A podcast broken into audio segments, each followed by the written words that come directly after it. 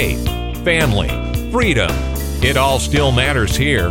This is American Viewpoints with Mike Ferguson.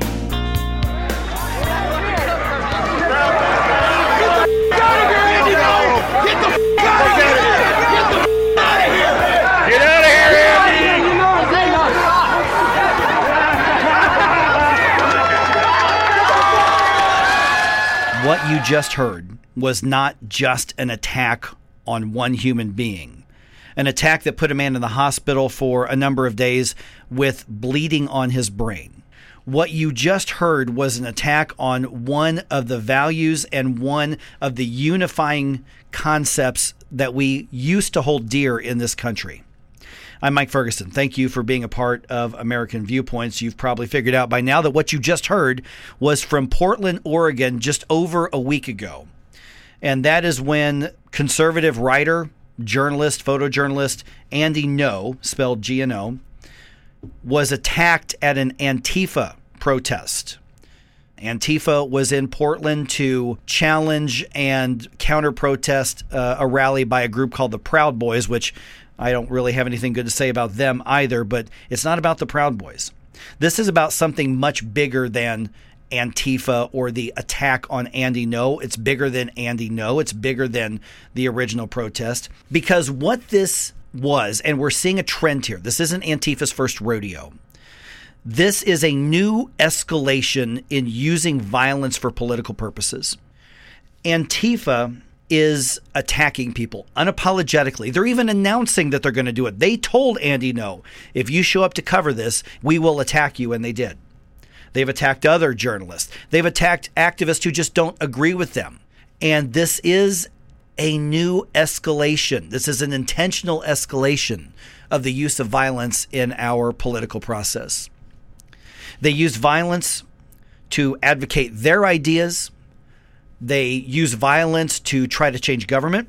They use violence to stop other people from advocating their ideas. And they use violence to stop other people from trying to be involved in changing government. My friends, that is among the definitions of terrorism. Antifa is a terrorist organization and they are not just a threat to your jawbone or to your stomach or to your skull when they break out their crowbars or their makeshift concrete milkshakes that they are throwing at people. This is an attack on the concept that we have that's separated us from so many other countries around the world in that we will have a war of ideas. We'll have a battle of words.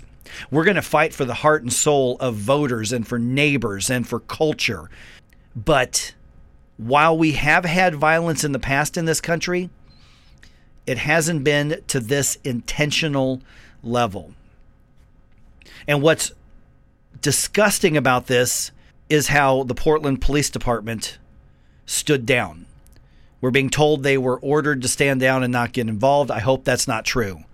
But the police were there and they would have been able to stop it had they made it clear that we're going to keep this as peaceful as we can. Antifa dresses up in their scarves. They dress up in now motorcycle helmets so that they're not easily identifiable on video. And they attack people from, people from behind. So let me make this clear. If you are a member of Antifa, if you've been involved in their activities, if you're a sympathizer of Antifa, you're a coward. You are a coward. You cannot be a good, decent human being and be involved in Antifa. And if you've listened to this program for any amount of time, you know that I am not a name caller. Uh, I don't attack people verbally just because they disagree with me. The whole point of this program is to bring in multiple opinions and give people a platform to make their case on things. But what's happening right now what they're doing is not just trying to censor somebody with whom they disagree with. That's bad enough. But what they're trying to do is literally beat people into submission and scare people from getting involved in our process and getting involved in our communities and getting involved in our culture if they don't like what you have to say. They're trying to scare people away from being an activist, just being an advocate, from being a journalist, whether it is an objective journalist or a partisan journalist. They're trying to scare people away from even speaking out for what they believe in. And that's disgusting. The attack on Andy Ngo and the attack on other reporters and the attack on other activists that this group and groups like them have done is disgusting enough. But doing it with the intent of keeping other people from entering a marketplace of ideas is dangerous beyond the end of the crowbar. It's dangerous to our entire country's future, to our country's culture. And we can have a cohesive culture amid political disagreement. Disagreement is sometimes how we find solutions. Arguments, debates, that's how we find solutions. You don't find solutions in the kind of violence that we're seeing now. And I am worried that this is what people are going to resort to because when you don't like the words that somebody says, you can expect that somebody's going to throw words back at you. If you don't like activism and rallies, you can expect that there's going to be a counter rally or a counter activism. And my friends, that's the way it's supposed to work. Then people, when they decide which candidate to give money to, when they decide which party to join, when they decide which person to vote for, that's the result of the battle. And then our philosophical and our, our political and our cultural wars, so to speak, continue. They continue every two years at the ballot box. Maybe in your community, they continue every year, usually in April for most communities, at the ballot box when you elect your city council or your mayor. Every two years when you elect your state legislators and when you elect your congresspeople. Every four years when we elect a president of the United States. But what we should all be able to agree on, from the most conservative to the most liberal and everything in between, everybody in between, is that we should value the fact that we have the right and we have the freedom and we need to be able to, without fear of violence, stand up and say, This is what I believe. You may get laughed out of the room. That's part of the consequences of having ideas. But part of those consequences should never be I turned my back on some thug or thug wannabe and you were hit from behind. That should never be something we tolerate.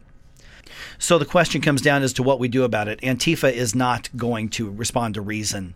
They're not going to reconsider their tactics because they're being allowed to get away with it in so many occasions.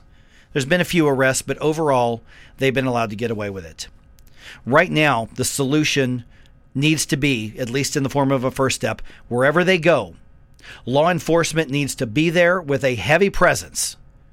And they need to make it very clear we're well protected with our equipment, we're well armed. And the second, the second that you cross the line from just saying what you have to say and attacking somebody with whom you disagree because you don't like what they have to say, where you're going to be dealt with immediately, you're going to be dealt with physically, and you will be prosecuted and put in jail for the longest amount of time that we can because this isn't just about an assault. It's not the same thing as two guys getting drunk and getting into a fight at a bar.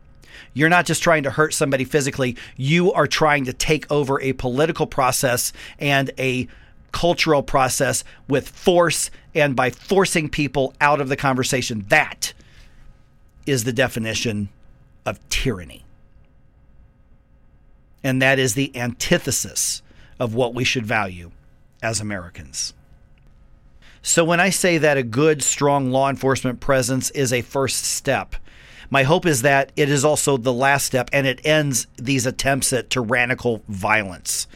The short history of Antifa shows that, well, like any two bit bully, when they are met by somebody who's willing to push back and push back hard, they just turn tail and they just run.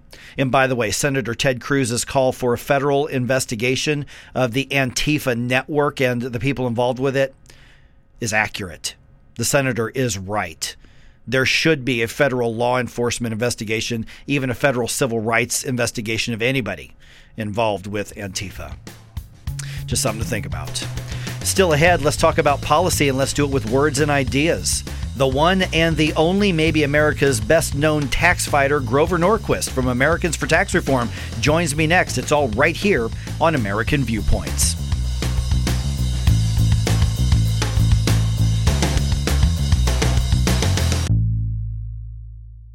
You know the windshield just glass broke and, and screeching and I saw, you know, a body come down from off the top of the the van, and I just thought, oh my gosh, what have I done? I just, what have I done? There's never never a day that I, I wake up that I don't think about it. Learn more at itcanwait.com. A message from AT&T Missouri. Not completing high school is more of a social thing than it was an academic thing. Even though all these years have passed, I still had that longing to have my diploma.